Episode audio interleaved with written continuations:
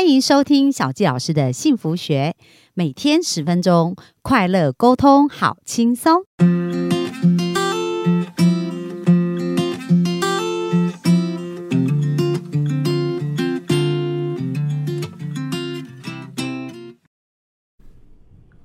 欢迎收听小佳老师幸福学，很开心又在空中跟大家见面。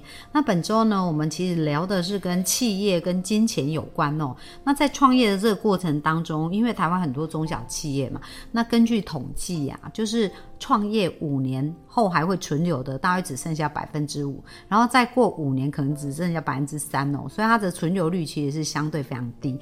那 Dennis 呢，他在大陆，因为他在做创投的过程当中，有专访了至少两千五百多个。企业，那一直到后来回来台湾，在商总服务担任资本团团主，然后也协助蛮多台湾的中小企业去成长跟改变。所以今天我们就请 Dennis 来聊聊，就是说，哎，针对台湾现在目前的一些企业呀，跟遇到后疫情这样子的转折，要怎么去呃调整自己，或要注意哪一些事情，然后会让自己的事业可以更好、更快的往对的地方前进哦。那我们就欢迎 Dennis。Hello，大家好，小吉老师好哈。那谢谢谢谢各位，那继续留下来听我呃谈谈以前的经验。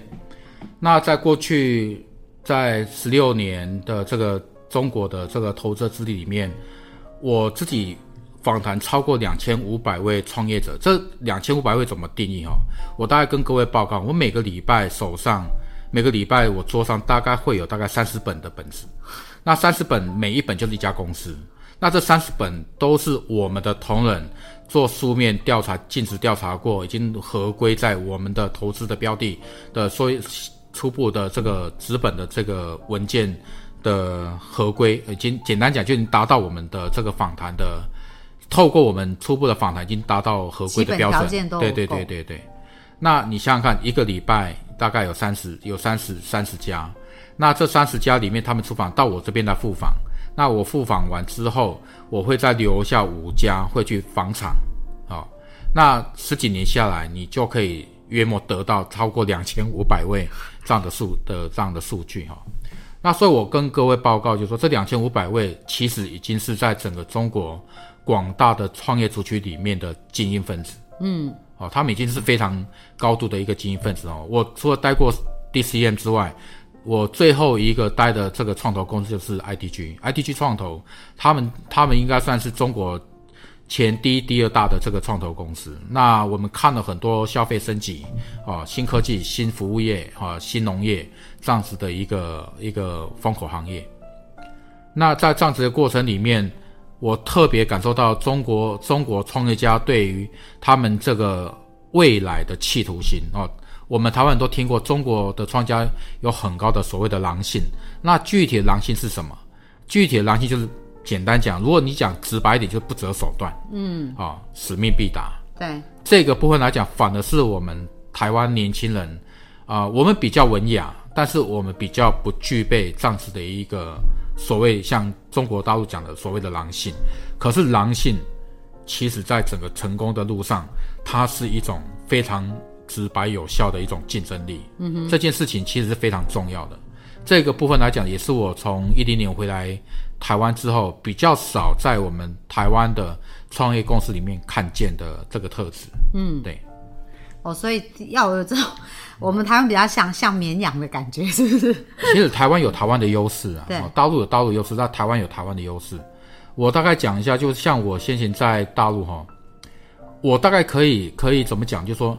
如果你要创业，你来找到我们，有机会到碰到我，我应该在你访谈的过程里面，我可以立刻跟你讲，你这个行业，你可以去找谁可以做得比你现在更好，或者你根本就现在不要做了，你应该往什么样的往什么样的跑道换个跑道了？为什么？因为我们的资讯情报掌握能力非常的精准，甚至我可以帮你对接给另外一个团队，变成一个合伙的团队，让你们更有更大的这个这个竞争力。对。那这些其实都是我们在当时候，我们整个在在投资过程里面啊，不管是在案件的丰富度，跟我们访谈的资源的啊资源的这个整合的能力啊，这些都是在我们那时候啊每天都在做的这些事情。那从一零年回来台湾之后，我回来台湾的商业总会，台湾的商业总会基本上台湾有三大会啊，一个是工总，一个是商总，一个是工商协进会。那工总负责工业制造科技业，商总负责服务业。嗯啊，那这个工商协进会，它是比较属于一般的中小企业的这些呃这些老板的聚会了哈。那最主要的就是工总跟商总。那以商总来讲呢，商总下辖一百啊一百四十二个工会啊，比如像银行工会、券商工会。哦，这些都是我们商总的这些这些下面的一个产业哦，一个产业就在我们里面就是一起的一起的工会，大概是这样子。所以商总掌握了掌握了全台湾的这个所谓的服务业的资源。那如果说我们用选举的语言来看，台湾呢每呃大概每十张选票里面有六张选票在我们台湾的服务业。哦，所以其实也是一个很大的。是。所以也为什么说，呃，我们每个月呢，我们会跟跟行政院这边开例行的院会，来讨论一下，不管是服务业的发的这些，不管最近啊，比如前一两年在谈的，大概都是纾困，哦，这些相相对应的这些法案跟议题。那还有是，那像现在已经疫情，应该是已经可以看到那个 明朗的概念了。那现在对于这样子的服务业，他们要怎么准备自己啊？其实服务业来讲的话，是一个应该说哈，在这个疫情里面，服务业是呃受灾的海景第一排。对，尤其是台湾的餐饮业，台台湾的服务业它是重灾区。对，重灾区里面又分第一排跟第二排。第一排是谁？第一排就是五星级饭店。嗯，哦，星级饭店哦，这种饭店来讲，因为第一个没有陆客，对啊，也没有国际客，对，哦。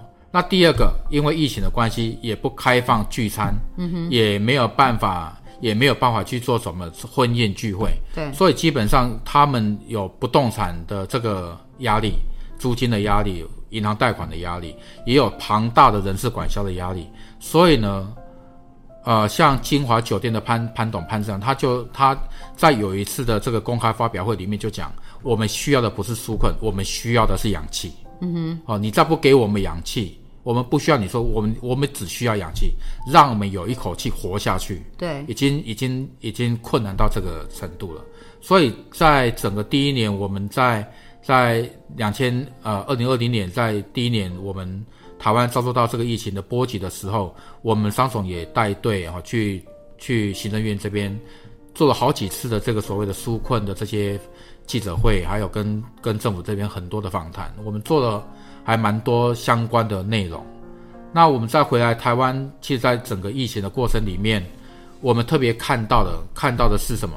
是整个台湾的这个餐饮服务业的结构性的转变。嗯。尤其是现在，现在可能要要到转型到另外一种阶段去了。啊，这个部分来讲，可能我们另外有时间课来讲。那结构性转变可以简单讲一下吗？是说要改成线上，还是怎么样？这样子？你会发现哈，台湾的服务业其实很特别哈，在过去的这两年里面，在疫情里面，哪些人活得很好，哪些人活得很糟糕？很糟糕，我刚刚已经讲过了。实体的对，实体开实体店铺啊，大型店铺，然后看是有很多客喜的这一种，比如像大饭店啊，像大餐厅，像这样的像这样的公司，事实上来讲，你会发现他们都已经承受不了，甚至都已经退出市场。嗯哼。但是呢，你会发现到很多的新形态的行业，比如说像像云端厨房，啊，像物流外送，像 Uber E 啊，像 Foodpanda，像这样子一个一个供应的模式。所以你会发现说，整个商业模式结构已经改变了。以前我们的以餐饮业来讲，我们的获利的方程就是单价乘上你的客席数，再乘上你的回转率，对，就回转率，哈，这就是你的营业额。那现在这样的公司在服务业里面已经完全没有办法实现，已经没有办法实现了。为什么呢？疫情再来啊，你客喜也没有用，你单价也没有用，你的翻桌率根本就没有翻桌率了。对。所以呢，在现在未来的这个餐饮服务业里面来讲的话，还有一个部，另外一个部分就是线上销售的能力。哦，所以其实你刚刚有讲这个很大的转变，已经其实从实体转成线上。是。那如果说疫情已经好了，恢复到像以前，那它会再回到实体吗？还是人们已经回不去？它会回到实体，也但是呢，同时也扩充了线上的市场。它会是一个比较新的形态。比如说，你会发现到像肯德基来讲，肯德基现在也不开大型店，麦当也不开大型店了。嗯，他们开的都是外带店。嗯哼，哦，那就算有店用的客企都不多。嗯，哦，所以现在目前整个在整个展店的策略，基本上都是社区型的小型店为主。所以其实真的还是趋势，还是就变成实体加线上。那可能线上的比例还包含实体更多。可能以前我们在在电用跟外带的比重是一比九啊。九是电用，一是外带。嗯，那现在呢？现在是大概是七，大概七成外带是外带。啊哈，哦，尤其做你你做，如果是看到的是那种电商电商的系统，或者说云端厨房，大概大概将近八成到九成，基本上都是外送或者自取。哦，所以其实真的这一些服务业，他们一定要转型啊，就是说一定要有线上，也不要再一直期待说，哎，等到疫情过去就会回到以前的样貌。其实很多人的消费习惯也比较难恢复到以前的状态了。第一个比较明显的就是大家对于线上点餐这件事情已经是习惯了生活的一部分了。对，哦，那这个已经是稀松平常了。那这件事情是回不去了。嗯哼。但是你说。呃，大家因为疫情解封之后，会不会到实体的消费？一定会，嗯，一定会回到门店。大家还是喜欢那种感觉，对，还是人还是需还是群聚的动物嘛，还是要串串门子嘛，家里还是要需要聚聚餐嘛。好，那那你看了，像我们现在线上开会，那大家还是老板还是希望能够到公司来开会。嗯，虽然已经很有效率，但是呢，毕竟有一些事情是当面才能够解决的问题。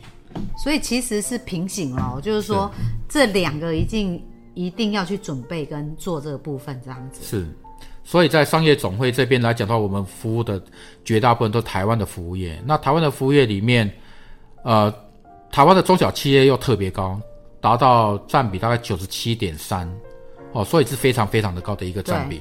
那台湾的服务业的占比大概，呃。全球的标准是七十趴，如果你的服务业的占比达到百分之七十，就是已经迈入呃已开发国家。那我们台湾有机会，本来到六十七，现在又退回去六十三。哦，所以基本上来讲说，台湾其实在整个服务业来讲是目前还在逆流的一个一个一个状态。那我们也希望说能够有机会会从大陆回来，台湾也协助我们台湾的这些品牌、这些服务业能够有一个新的思维。